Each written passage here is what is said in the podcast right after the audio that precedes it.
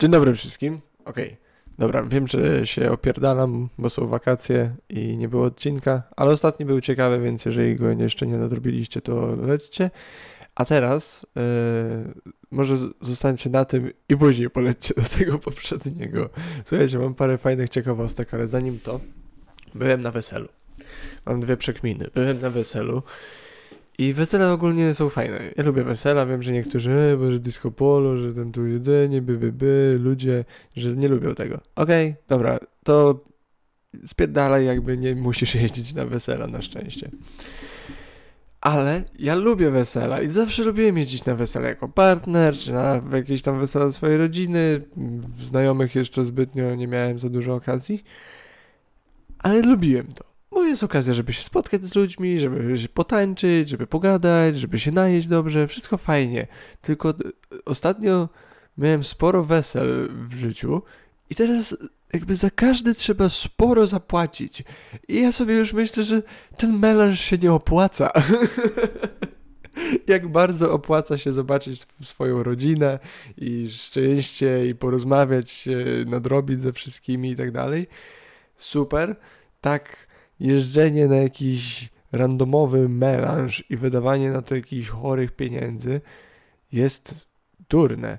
I co więcej bym powiedział, robienie wesela za jakieś pojebane pieniądze jest durne. Ludzie wydają teraz tak dużo hajsu na wesele.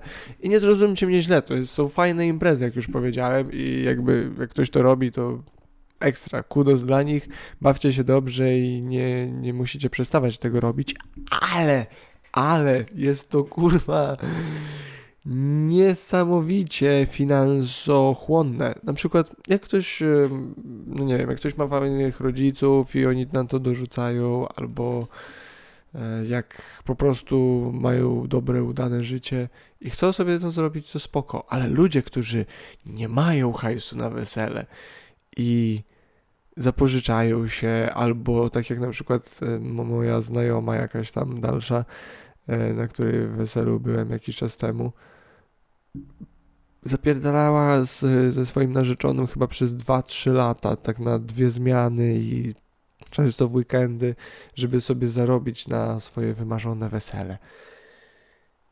I w sumie teraz jak o tym myślę, to można chwalić zaparcie i, i chęć realizacji i jeszcze osiągnięcie tak, tego celu. Ale czy to jest naprawdę szczytny cel? W sensie, yy, powiedzcie mi, czy to nie jest trochę tak właśnie uwarunkowane yy, kulturowo? My jesteśmy tak mm, po, po komunie trochę uwarunkowani przez konsumpcjonizm zachodni, amerykański, że musi być wielkie wesele, musi być dużo hajsu wydane, muszą być ozdoby, kwiaty, na same kwiaty. Wiecie ile kosztują kwiaty na wesele? Tysiące, tysiące złotych, kilkanaście, na bardzo małe wesele kilka tysięcy, do dużego wesela do kilkudziesięciu tysięcy wy, wydajecie na same kwiaty. Nie mówiąc już o żarciu sali, jakichś, nie wiem, DJ-ach i tak dalej. Na same kwiatki. E, no nie, nie, jakoś tego w życiu nie widzę. Jakbym miał się zapożyczyć na 30 koła, to naprawdę wolałbym jakąś podróż życia gdzieś wyjechać, leżeć brzuchem do góry albo nie wiem, cokolwiek z tym zrobić. Innego niż wydawać to na melanż. I ktoś powiedział, o Piotrek, bo to się zwraca i w ogóle nawet z nawiązką. Jeżeli tak, to super, to ekstra nie biorę tego pod uwagę. Okej. Okay. E, ale e, co do chodzenia na wesela, to właśnie trzeba mieć chyba jakiś umiar, bo ileś tam tych melanży za dużo i może się komuś krzywdę stać. Ja na przykład miałem w zeszłym roku, pod koniec zeszłego roku samego, e, wybiłem sobie bark, a teraz na weselu zacząłem tam tańcować i się bujać i nie wiadomo co tam jeszcze pijany, tańczyć i się kręcić. I przez pół tygodnia mnie bardzo bolał ten bark, więc dajcie, wiecie, umiar. Co do umiaru, to takie parę przykładów, że raz trzeba umieć sobie umiar z piciem zrobić. To niby jest oczywiste, ale w naszym społeczeństwie nie tak bardzo. W sensie nie muszę chyba tłumaczyć, jak bardzo warunkowani jesteśmy do picia w naszym społeczeństwie. Gdzieś tam zawsze ten alkohol, butelka jakaś się obraca. Ostatnio, dzisiaj czy wczoraj byłem w Żabce i widziałem Tigera, Tiger, ten energetyk, który był w butelce, jak dosłownie kształtu jak korona, to, to piwo. Taki, musimy nawet jak energetyka pijemy, to musimy czuć się jakbyśmy pili browara. Jest to bardzo dziwne. Więc po pierwsze, trzeba sobie umieć odmówić picia. I no, już nie wiem. Czy to wszyscy mają w, w takim wieku już powiedzmy dojrzałym, czy po prostu ja jestem jakiś nie, za, nie dość zadbany, ale kace są gorsze. to brzmi śmiesznie z ust 26-latka, ale no ja teraz, jak powiedzmy, po takim piciu ciężkiego alkoholu całą noc, jestem 2-3 dni e, zmarnowany. Gdzieś tam mój organizm musi wrócić do siebie po tym. I to nie jest tego warte, mi się wydaje, stracić właśnie tyle energii i czasu e, na, na picie po prostu. Nie, nie, nie, nie, nie powiedziałbym, że odczuwam coś takiego, jak sobie wypiję lampkę miodku pitnego, albo wina, albo kieliszek nalewki, piwko sobie wieczorem jedno czas, czasami. No nie, ale jednak cała noc picia ciężkiego alkoholu robi coś takiego z człowiekiem, więc to już chyba nie jest dla ludzi, chyba dla nikogo. Chciałem powiedzieć dla ludzi starszych odpowiednio, ale to chyba nie jest dobre dla nikogo. Dalej co do umiaru, to też e, na przykład co do, nie wiem czy to rozkminę już rzucałem, ale nie chcemy być w niebie cały czas. Nie chcecie być w niebie cały czas, ponieważ gdybyście byli w takiej nirwanie, po prostu euforii pełnej cały czas, to jak szybko zapomnielibyście, że tam jesteście. Jakbyście, wyobraźcie sobie, że dosłownie cały czas dostajecie orgazmu, jesteście non-stop w orgazmie. Jak, jak długo możecie się tak czuć? Nawet ktoś powie rok, okay, rok, to co, co z kolejnymi 40, 50, 80? To, to nie działa, więc nie chcesz być w niebie cały czas, nie chcesz być yy, w cudownym błogostanie cały czas, bo czasami się tak czujemy, tak? kiedy jesteśmy z ukochaną osobą, kiedy jesteśmy spełnieni, kiedy wygraliśmy coś, kiedy coś, kiedy jest po prostu perfekcyjnie, czujemy się jak w niebie, ale jeżeli byśmy byli tam cały czas, to byśmy tego w życiu nie docenili. Dlatego ten stan docelowy, w którym jesteśmy, mm, jak to się mówi, nie droga, a podróż się liczy, tak? W tej drodze podróży, gdzie są trudności, gdzie są wybory, które mogą nas doprowadzić dopiero do tego cudownego stanu, wydaje mi się, że co mi się wydaje, że, że jest, jest sens, że trzeba ograniczać się, o powiedzmy w ten sposób, trzeba się ograniczać, nie chcieć być właśnie w tym niebie cały czas, żeby e, mieć jakieś spełniające, głębokie i po prostu dobre życie. Nie wiem, czy, to, czy ktoś mi zarzuci, może zarzucić, że o kurwa nie mów mi jak mam żyć I, i, do, i, dobrze, i dobrze by mi zarzucił takie nie wiem, pierdolę ale wydaje mi się, że ta wstrzemięźliwość od euforii i tak zwanego po prostu błogiego nieba jest e, zdrowa. Jak na przykład ja wydaje mi się, że mam e, osobowość, umysł, który jest w jakiś sposób skłonny do uzależnień. Więc unikam rzeczy, które są uzależniające. Gdzieś tam na imprezach, pamiętam w liceum lata temu, e, były, były, miałem wiele razy okazji, było mi proponowane, żebym spróbował jakieś tam właśnie amfetaminy, czy koksu, coś tam.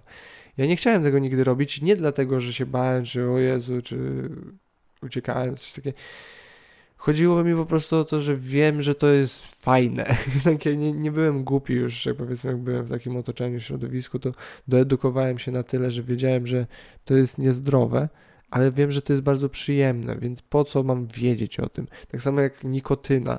E, już jak byłem młody, to były te e-papierosy i mogłem sobie po prostu nikotynę zacząć ciągać, ponieważ są badania, które wykazują, że nikotyna ma całkiem pozytywne właściwości. I teraz ciekaw jestem właśnie, jak to się ma do tych papierosów i tego dymu nadal sztucznego. Wydaje mi się, że guma z nikotyną jest najlepszą formą, przynajmniej z tego, co słyszałem na podcastach o e, neurotropach, jakoś tak to się chyba nazywa.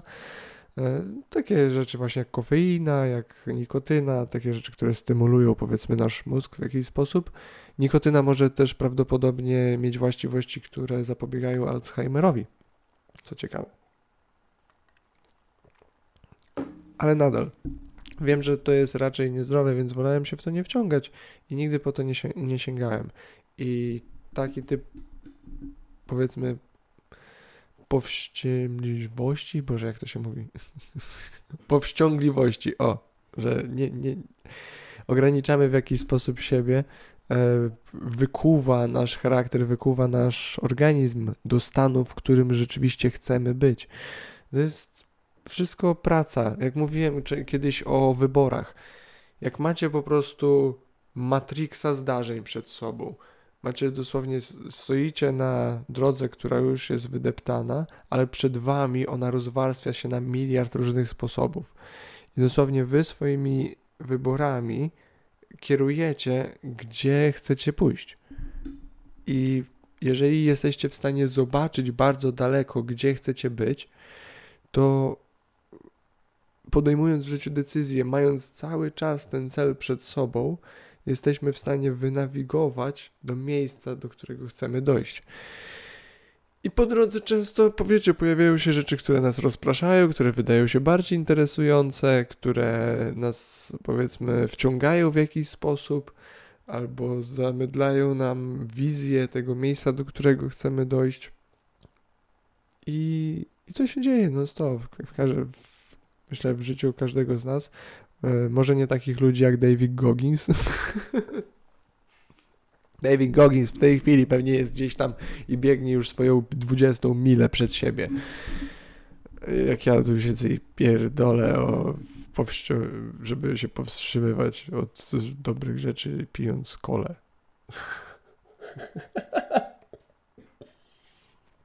'Piotrek, ty jebany hipokryto. 12 e, minut, a ja gadam o weselu. D e, druga rozkmina, nie wiem czy was jeszcze tym męczyć. Idziemy do artykułów, słuchajcie, bo tutaj poważne odkrycia naukowe zostały odkryte, więc opowiem wam o nich.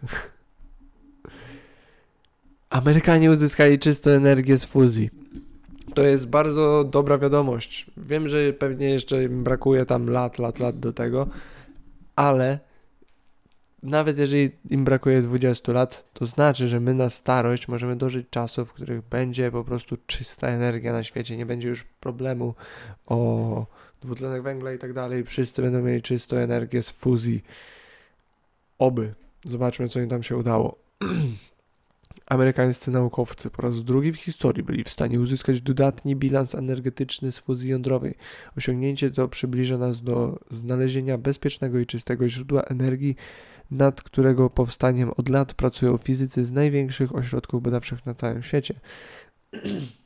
Problem jest taki w fuzji, że obecnie zazwyczaj e, w, w podtrzymanie tej reakcji wymaga więcej energii niż jesteśmy w stanie z niej uzyskać, dlatego się to nie opłaca i trzeba popracować nad e, tym mechanizmem e, do momentu, w którym ta reakcja będzie stabilnie podtrzymywana i będziemy mogli z niej pozyskiwać e, energię. Ok. E, w grudniu 2022 roku świat obiegła wiadomość o udanym eksperymencie naukowców z National e, Ignition Facility którym za pomocą potężnych laserów udało się osiągnąć fuzję jądrową z dodatnim bilansem energetycznym. Oznacza to, że wytworzyli więcej energii z fuzji niż zostało użyte do zasilania maszyn ją wywołujących. 30 lipca 2023 roku ten sam zespół ponownie przeprowadził ten sam test i osiągnął jeszcze lepsze rezultaty. Według badaczy uzysk energii E, zysk energii jest e, jeszcze wyższy, choć dokładne dane są nadal analizowane. Czym jest fuzja? Fuzja jądrowa uzyskuje się poprzez e, podgrzanie do ogromnych temperatur dwóch izotopów wodoru, czyli deuteru i trytu celem uzyskania fuzji jąder atomowych. W efekcie tego procesu następnie uwolnienie helu i ogromnych ilości energii w postaci neutronów. Ilość oddanej energii jest gigantyczna, dlatego od lat wskazuje się fuzję jądrową jako ostateczne źródło niewyczerpalnej zielonej energii. Laboratorium potwierdziło niezwykle, niezwykłe osiągnięcie, udostępniając nieco e, lo, e, lo, przepraszam za bycie debilem, e, lakoniczny komentarz. Od czasów zademonstrowania zapłonu termojądrowego po raz pierwszy w National Ignition Facility w grudniu 2000, 2022 roku kontynuujemy eksperyment w celu zbadania tego ekscytującego nowego reżimu naukowego. W eksperymencie przeprowadzonym 30 lipca powtórzyliśmy zapłon w NIF e, NIF e, zgodnie z naszą standardową praktyką. Planujemy zgłaszać te wyniki na e, nadchodzących konferencjach naukowych oraz w recenzowanych publikacjach. Oczywiście od udanego testu do wprowadzenia elektrowni na całym świecie jeszcze daleka droga. Mówimy co, co najmniej o kilkunastu, najpewniej o kilkudziesięciu latach by powstała sprawna sieć takich reaktorów. Kilkudziesięciu latach, ok, to mnie trochę zmartwili. Jeżeli mówią kilkadziesiąt, to czy mają na myśli 20, 30, czy mają na myśli 80? To jest dobre pytanie i ja mam nadzieję, że raczej ta dolna granica, ja chciałbym jeszcze tego dożyć, to zobaczyć, bo e, słyszę o tym od, nie wiem, od czasu jak miałem 14-15 lat. Więc fajnie byłoby tego dożyć. Jeszcze tak jak teraz sobie pomyślę, jak technologia się nakłada, to komputery kwantowe, ten VR, e, ogólnie nasze komputery, ekonomia, kryptowaluty, medycyna. Właśnie ciekaw jestem, czy ludzie w pewnym momencie się tak zaczną budzić i zaczną patrzeć na współczesną medycynę jak na jakiś skam po prostu jakiegoś rodzaju, e, w którym są w, w który są wciągnięci lekarze i producenci leków i, i rządy, korporacje ogromne, miliarderzy, filantropii, media. Mam wrażenie, że to się stanie, że dostęp do informacji jest zbyt duży, ale nigdy nie wiesz. Nigdy nie wiesz. Myślę, że każda osoba, która słucha tutaj teraz mnie, w tej chwili, ma chociaż takie, taką, takie ciekawość tego, jak, jak rzeczywiście jest. Do... Nie, nie, nie wydaje mi się, że ktokolwiek z nas ma odpowiedź na to. Dzisiaj nawet o tym pomyślałem. Jeżeli ktoś myśli, że rząd wie wszystko, to nie wie. Jeżeli ktoś myśli, że jacyś miliarderzy, iluminaci wiedzą wszystko, nie wiedzą. Są jacyś kosmici, anioły, demony, może nawet Bóg i on wie wszystko? Nie. Wydaje mi się, że istnieje jakiś łańcuch po prostu w, kół, w kółko powiedzmy albo w pętli jakiejś zawijający rzeczywistość na siebie. I tak naprawdę nie jest tak, że je, jest jedna osoba z góry, ponieważ na tą osobę zawsze będzie zaplec, ta osoba zawsze będzie miała za plecami kolejną rzeczywistość. Trochę jak my doświadczamy na przykład na DMT, że cała rzeczywistość jest odklejana, nagle jesteśmy w tej bardziej, przy, bardziej prawdziwej przestrzeni. I wydaje nam się, że to jest oczywiste, że a no tak, tu jesteśmy. I, to jest oczywiste i tam jest ta rzeczywistość, z której przed chwilą przyszedłem, ale ona w sumie nie jest aż taka ważna, bo zaraz mogę tam wrócić. I, i wydaje mi się, że ka, nieważne na jakim poziomie świadomości się znajdziesz, zawsze możesz pomyśleć sobie, że ktoś jest nad tobą.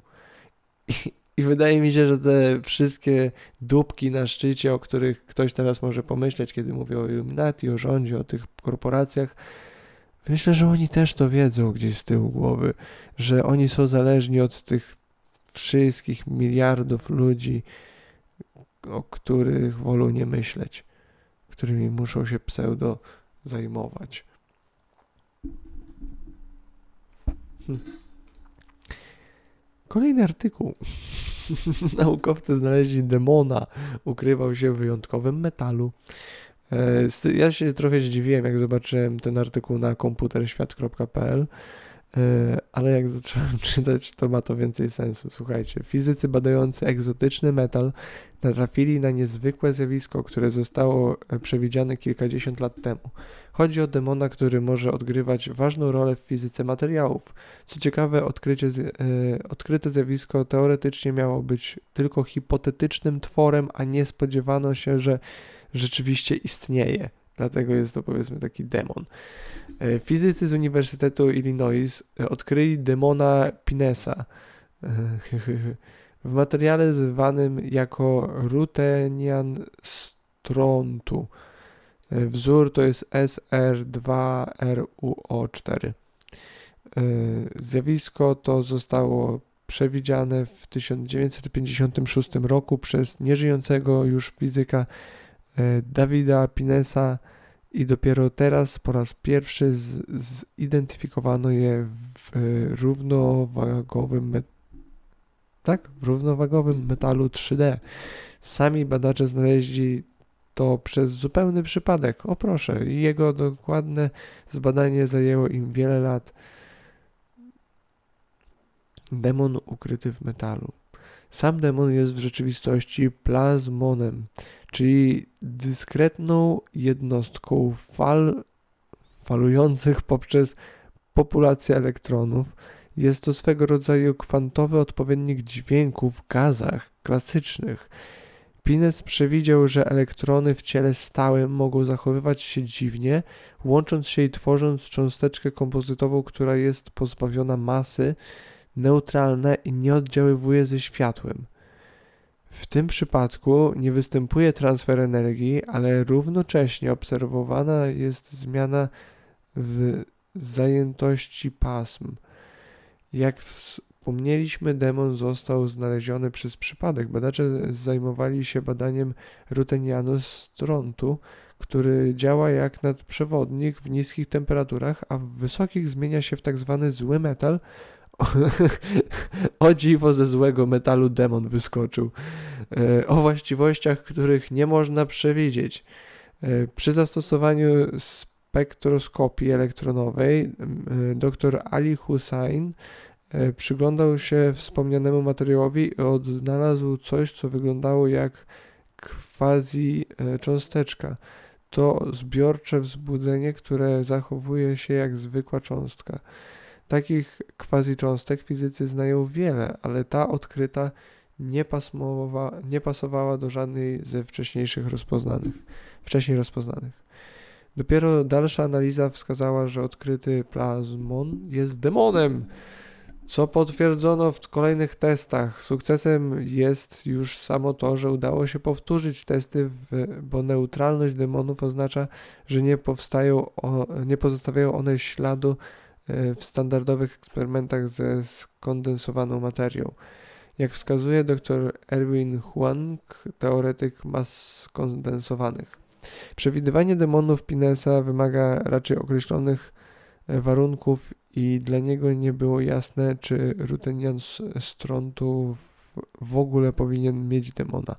Mieliśmy wykonywać obliczenia mikroskopowe, aby wyjaśnić, co się dzieje, kiedy to, zrobi, kiedy to zrobiliśmy Znaleźliśmy cząstkę składającą się z dwóch pasm elektronów oscylujących poza fazą w e, prawie taką samą wielkość, tak jak opisał Pines.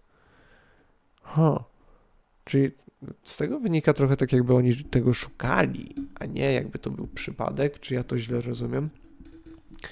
Nadal e, nazewnictwo jest dla mnie bardzo ciekawe. Symbolika ma ogromne znaczenie. W sumie, jak, jak już nawinąłem, nawinąłem się na temat symboliki, to powiem Wam, że w One Piece dzieje się teraz bardzo dużo.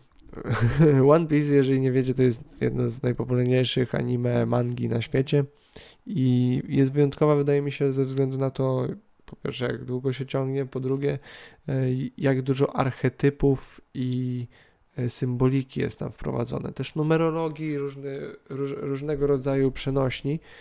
E, i powiedzmy tajemnic, ale E, symbolika przede wszystkim, myślę, odgrywa tam ogromną rolę.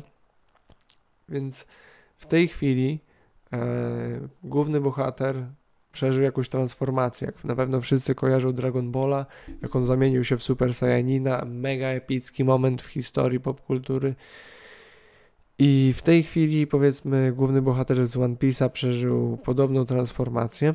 E, z tym, że zazwyczaj w tych wszystkich e, anime, gdzie jest super bohater, ma supermoce, tra transformacja jego e, wyłania się z jakichś bardzo negatywnych energii czy emocji, jak złość, jak żal, jak strata. Raczej, raczej, pod, raczej w depresyjną stronę to leci. W tym przypadku główny bohater swoją transformację opiera na e, uczuciu wolności i zabawy, śmiechu po prostu. I wydaje mi się, że to jest bardzo piękne, piękna symbolika dla tak historycznej produkcji, ponieważ e, może oznaczyć w jakiś sposób dla całego pokolenia, e, że po ogromnie dużej dziurze, w setkach lat dziury w historii, pojawia się jakiś symbol wolności, pojawia się jakiś symbol e, przywrócenia wiary i zabawy, jakiegoś szczęścia na świecie. I mam nadzieję, że tak rzeczywiście jest. Jak już wcześniej powiedziałem, że mam nadzieję, że więcej osób gdzieś tam się obudzi na możliwość, nie na możliwość, na rzeczywistość, w jakiej się znaleźliśmy. I Pewnie na początek będzie się to wiązało z jakiegoś rodzaju załamaniem, ale jesteśmy ludźmi i przeżyjemy, dostosowujemy się do wszystkiego. Dzisiaj pomyślałem sobie, że jeszcze e, parę lat temu, dosłownie jeszcze mniej niż 10 lat temu, e, nie, wyobrażałem sobie, że spędzę rok bez kąpania się w jeziorze. A, a tutaj sobie przypomniałem, że hej, cały zeszły rok nie byłem nad jeziorem i w sensie się nie kąpałem w jeziorze i nie, nawet nie zauważyłem. Tak szybko po prostu ludzie zapominają i wiem, że dla kogoś to może zabrzmieć śmiesznie, ale dla osoby, która wychowała się na Mazurach e, było to no, nienormalne. Zawsze byłem nad jeziorem. Okej. Okay. E, więc sy symbolika. To, że znaleziono demona, to może ujmę też to, żeby to obrócić w pozytywną symbolikę, to zaczynamy je zauważać. Takie widzimy, gdzie są demony. E, symbolizując cały ten artykuł. Kurczę, zabawne, jak mogę prowadzić pseudonaukowy, edukacyjny podcast i przeplatać to takimi farmazonami. Ale widzimy, gdzie są demony, wiecie, gdzie one są. To dosłownie jakby one się nawet nie kryją, bo albo jest tak jasno na świecie, pomimo tych chmur, chemtraili i tak dalej, to, to widać, kto, komu zależy na bratnich duszach, a kto próbuje nami manipulować. Przechodząc dalej, po ciekawostki. Polacy stworzyli laser, jakiego jeszcze nie było. To początek nowej drogi. Bo tak, wiecie, jak tym, e, w tym żarcie o dwóch gościach, którzy uciekali z psychiatryka z Batmana, Joker opowiadał, że lecą przez 99 murów i na ostatnim mu, typek jeden do drugiego mówi hej stary, ja to już chyba nie, nie, nie dam rady. E, a on przeskoczył i powiedział, hej, takie zrobię, e, poświecił latarką, zobacz, zrobiłem ci most z, ze światła. A ten pierwszy do niego mówi takie, co ty myślisz, że jestem głupi? Jak tylko na niego wejdę, to zga zgasisz ją i spadnę. Dobra, to, to wiem, że spaliłem strasznie ten żart. Musicie obejrzeć animację Batmana, którąś tam e, nie pamiętam nazwy, jak chcecie pełny żart rzeczywisty usłyszeć, się pośmiać. Chociaż nawet, nie, w sumie Batman się nawet z tego zaśmiał, więc warto. Jak można skonstruować biały laser? Czy można do tego użyć mniejszej liczby barwników niż dotychczas to robiono? Nad tymi aspektami pracowali naukowcy z Politechniki Wrocławskiej. Ich wyniki są niespotykaną innowacyjną w e, dziedzinie optoelektroniki. Ok, po co? Polacy dołożyli istotną cegiełkę do stanu wiedzy na temat białego światła laserowego. Możemy dowiedzieć się o tym z ich artykułu, bla którego autorami są e, ok, tutaj oddajmy naukowcy z Wydziału Chemicznego Politechniki Wrocławskiej, doktor inżynier Alina Szukalska, doktor inżynier Adam Szukalski, profesor Jarosław Myśliwiec i Marek Adaszyński. Myślicie, że to jest y, małżeństwo, czy po prostu zbieg okoliczności, że mają takie same nazwisko? Jeżeli to jest małżeństwo, to całkiem fajnie badać lasery razem z żonką. I pani doktor wygląda bardzo ładnie, tak jak cała reszta w sumie tych y, inżynierów. No nic. e, dobra, zobaczmy, co byście tu zrobili. Jak się dowiadujemy z komunikatu prasowego uczelni, prace nad białym światłem laserowym są nowinką w świecie nauki. Chociaż badane jest przez wiele zespołów badawczych, e, to do tej pory jeszcze nikt nie spróbował takiego podejścia, jakie zastosowali Polacy. Mowa o barwnikach wykorzystanych do skonstruowania lasera. nikt nie wpadł na barwnik. Takie pomalujmy to na biało. Polacy e, pracowali nad białym laserem, wykorzystali do tego mniej barwników niż trzeba było. O, okej. Okay. Przede wszystkim, aby utrzymać barwę białą strumienia światła, potrzebujemy co najmniej trzech źródeł e, odpowiadających trzem podstawowym kolorom, czyli czerwonemu, zielonemu i niebieskiemu. Badacze z e, PWR postanowili wykorzystać tylko dwa barwniki – doktor inżynier Alina Szukalska wyjaśnia, że takie działanie miało sens tylko dlatego, że jeden z barwników zapewniał niezbędną składową niebieską, a drugi poza swoją niezwykłą postacią molekularną wykazywał także tendencję do agregacji. Ta agregacja zapewniła nie tylko zdolność do emisji, ale również wzmacniania promieniowanie elektry wzmocniła promieniowanie elektromagnetyczne w dwóch różnych zakresach emisyjnych. Dzięki temu, i co? Dzięki temu uzyskano emisję koloru zielonego w fazie rozpuszczonej i pomarańczowego w fazie krystalicznej.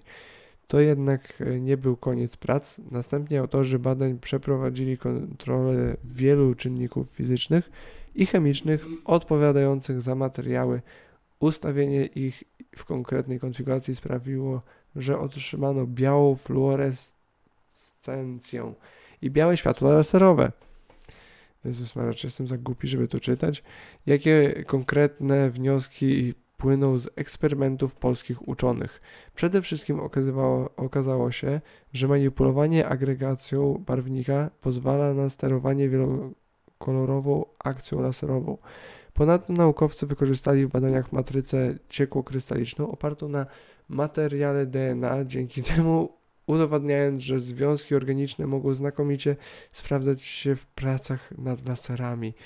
Wyniki badaczy wyglądają imponująco, ale tak naprawdę to dopiero początek nowej drogi badań nad białym laserem i biologicznymi matrycami dla fazy ciekłokrystalicznej.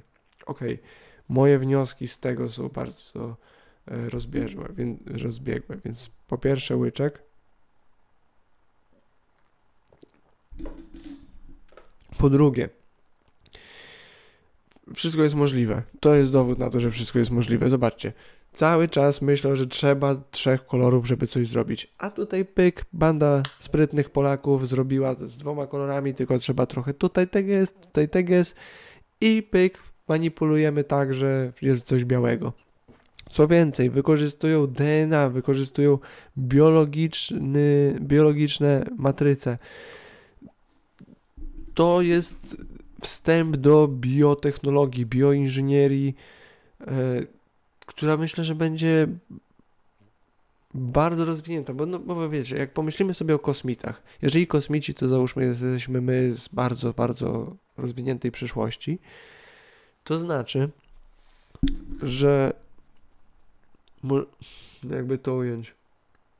To znaczy, że wszystko to, co wyobrażamy sobie jako kosmiczna technologia, to, ty, to tylko nasza przyszłość. Więc wydaje mi się, że to jest jeden z dowodów właśnie do takiego podejścia. Bawimy się z biologią i technologią, elektroniką w kompatybilny sposób. Na innym podcaście czytałem Wam artykuł o tych robotach, które e, są w połowie biologiczne. Potrafią się same reperować i nawet się rozmnażać. Więc nie, jesteśmy pewnie daleko, jesteśmy daleko, żeby w ogóle to zaakceptować, jesteśmy daleko, żeby to rozwinąć, jesteśmy daleko, żeby to wykorzystywać jakoś e, na masową skalę, ale to nie jest tak, że tego nie robimy. Prostu jesteśmy na początku tej drogi. I ktoś by powiedział, że a, ja tam tego nie dożyję, nie muszę o tym myśleć, bla, bla. Nie, nie musisz o tym myśleć, ale jeżeli myślisz, że tego nie dożyjesz, to możesz się zdziwić. Warto wiedzieć, co może czekać na ciebie w przyszłości. I właśnie, ale żeby zacząć wyobrażać sobie, jakoś budować realny taki rzetelny obraz przyszłości, trzeba zaakceptować, jaka jest, rzecz, jaka jest rzeczywistość, jaka jest teraźniejszość. Jeżeli wiemy, co się dzieje w tej chwili mniej więcej, to jest nam dużo łatwiej przewidzieć, jaka będzie przyszłość. I wtedy, jeżeli jesteśmy w stanie przewidzieć przyszłość, jesteśmy w stanie podjąć lepsze decyzje w teraźniejszości. Jak oczywiste to jest, ale wydaje mi się, że e, warto to na głos powiedzieć. Dobrze. Zobaczmy lekko jaki czas. 36 minut. Ja bym mógł w sumie skończyć, bo jestem zmęczony. Jest 36 stopni i nagrywam to, ponieważ was kocham i nie chcę zostawiać was z niczym. E, o, wiem, to jeszcze wam przeczytam, bo to jest w sumie ciekawa sprawa. Materiał, który naśladuje mózg. Naukowcy są zafascynowani jego właściwościami. E, chodzi znowu trochę o sztuczną inteligencję i budowanie superkomputerów opartych o właśnie sztuczne, o sztuczną sieć neuronową, która tak naprawdę moim zdaniem jest prawdziwą siecią neuronową, tylko niebiologiczną. Komputery mogą wydawać się zdecydowanie bardziej zaawansowane od ludzkiego mózgu, lecz porównując różne aspekty ich funkcjonowania, e, zdamy sobie sprawę, że miliony lat ewolucji dały nam nad maszynami przewagę i e, uwidaczniają się na kilka różnych sposobów. W końcu ludzki mózg może przetwarzać ogromne ilości informacji w sposób szybki, dokładny i ze stosunkowo niskim zużyciem energii, np. rozpoznawanie twarzy. E, tak, ewoluowaliśmy rozpoznając emocje, twarzy i tak dalej więc jesteśmy w tym lepsi. Z drugiej strony wykonanie tego samego e, zadania przez komputer prowadzi do e, zakrojonego na szeroką skalę przetwarzania danych oraz wysokiego zużycia energii. Co więcej, może się okazać, iż maszyna wcale nie za dobrze radzi sobie z tym, co miała zrobić, i, i to nawet przy sporych nakładach z jej strony. I nawet z naszej strony, tak, wprowadzając więcej danych. Właśnie dlatego inżynierowie, próbując stworzyć komputer idealny, tak bardzo inspirują się swoimi własnymi mózgami. Takie biologiczne komputery pokładowe, przynajmniej obecnie, zdecydowanie przewyższają maszyny, jeżeli, e, jeśli weźmiemy pod uwagę całokształt ich funkcjonowania. No to teraz ten materiał wskazujący właściwości podobne do elementów tworzących ludzki mózg mogłyby znacząco usprawnić projektowanie zaawansowanych maszyn. E, być może wkrótce się to zmieni, ponieważ Alex e, Franio, Frano i jego współpracownicy najwyraźniej do, dokonali pewnego przełomu. Mówiąc dokładniej, wraz z innymi naukowcami stworzył on materiał kwantowy zdolny do naśladowania zachowań wskazanych przez neurony, czyli synapsy występujące w mózgu. Nasz mózg jest powiedzmy takim komputerem kwantowym. Cała natura jest powiedzmy komputerem kwantowym, który procesuje cały czas, ale my możemy sobie e, łatwiej jest to człowiekowi ogarnąć, kiedy spojrzymy na nasz mózg jako na komputer kwantowy. Ten komputer, który mamy w czaszce, kalkuluje wszystkie neurony, które strzelają impulsami, kalkulują we wszystkich równoległych wszechświatach na raz. Tak jak i będzie to robił komputer kwantowy, który będzie kalkulował na atomach, będzie kalkulował we wszystkich równoległych wszechświatach na raz, dlatego kalkuluje z o tyle większ, większą siłą niż klasyczne komputery, które na tranzystorach to robią i tylko na napięciu. Więc my potrafimy symulować sobie w umyśle wiele wersji, tak samo będzie to w stanie robił, robić ten komputer i właśnie ten materiał, który stworzyli, naśladuje powiedzmy nasze neurony, więc też pozwoli zbliżyć nasze superkomputery do y, rozumowania powiedzmy albo funkcjonowania tak jak i nasz umysł. E, ta, ta, ta. Kulisy prowadzonych eksperymentów zostały niedawno zaprezentowane na łamach Nanoletters. E, jak się okazuje, bodźce elektryczne e, przekazywane między sąsiednimi elektrodami mogą również wpływać na elektrody, które ze sobą nie sąsiadują.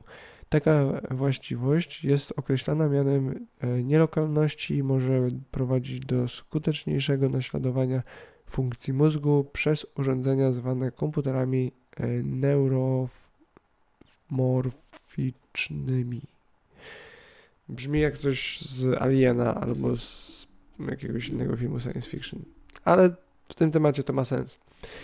Pierwszy etap badań obejmował, co, co, by oznaczało, że twórcy science fiction nie byli aż tak daleko z tymi pojebanymi nazwami, jak myśleliśmy.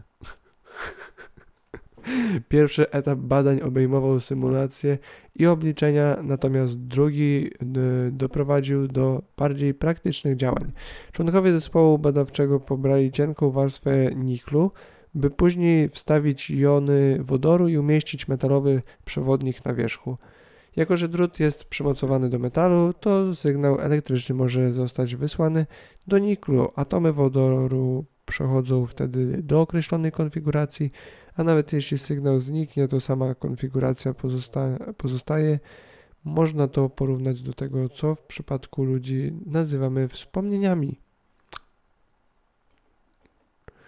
Ostatecznie przekłada się to na nauczenie w sposób podobny, jak ma to miejsce w ludzkim mózgu. Nauczenie zachodzi bowiem nie w sposób liniowy, lecz w złożonych warstwach. Każda informacja tworzy połączenia w wielu obszarach naszego komputera pokładowego, z czego korzystamy w kontekście różnych wyzwań. Jak wyjaśnia główny autor badań, celem jest sprawienie, by rozwój urządzeń opartych na sztucznej inteligencji odniósł się nie tylko w kwestii oprogramowania, ale również sprzętu, wiedząc, iż możliwe jest odtworzenie nielokalnego zachowania w materiale syntetycznym, naukowcy będą teraz chcieli tworzyć jeszcze bardziej zaawansowane układy z większą liczbą elektrod. No to teraz wyobraźmy sobie, że wsadzą coś takiego w robota. Bo czemu by nie? Wsadźmy sztuczny mózg z prawdziwych neuronów ciało robota. I wsadźmy w to jeszcze sztuczną inteligencję i spróbujmy zrobić może sztuczną osobę, e, która ma umysł tych frików komputerowych, które ją tworzą. To jest dobry plan. Widzicie, kolejna rzecz, e, którą warto wiedzieć. To jest bardzo ciekawe. Ja wiem, że trochę tak brzmi przerażająco i straszę. Ja mam nadzieję, że ludzie podejmą dobre decyzje i będzie wszystko cacy, więc nie jestem aż tak przerażony. Ale nie zmienia to faktu, że ktoś próbuje zrobić dla komputera sztuczny mózg. Albo nawet dla nas, wiecie, jakby yy, mówiłem wam o tej teorii, niektórzy mówią, że to będzie naznaczenie szatana, że podepniemy się jak mrówki yy, albo pszczoły do jakiegoś wspólnego umysłu, kiedy przyłączymy się do sztucznej inteligencji i staniemy się cyborgami, ale bardzo możliwe, że się to stanie. I w jaki sposób może to wyglądać? To tak, że właśnie przymocują nam jakiś właśnie Neuralink, czy jakąś taką sztuczną czaszkę, elektrod, która bardzo nas wspomoże w co życiu codziennym, ale też zabierze nam wybór, zabierze nam duszę, zabierze nam plany, ambicje i wolność. e i w taki sposób może właśnie wyglądać. Będzie po prostu bandą sztucznych elektrod, które będą neuronami komputerowego mózgu.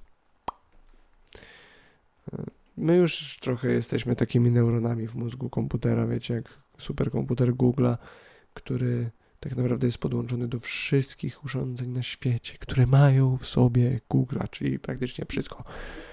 I on sobie zbiera stamtąd informacje, wie jakie zdjęcia robiliście, gdzie byliście, e, widzi co, widzi wszystko, gdzie jesteście. Taki Big Brother trochę. I to na bieżąco. To jest dosłownie jakby taka ośmiornica z oczami, uszami, mackami na całej planecie. A teraz jeszcze do nas gada. Bardzo ciekawy czas. Bardzo ciekawy czas. Jestem jeszcze ciekaw e, przyszłych i kolejnych czasów. Dożyjemy, zobaczymy. Co my nie ma się coś spinać? Co nie żyjemy, wszyscy jesteśmy szczęśliwi, słuchamy podcastów. Jest okej. Okay. Się kochać z innymi ludźmi. Siema. Dzięki za słuchanie.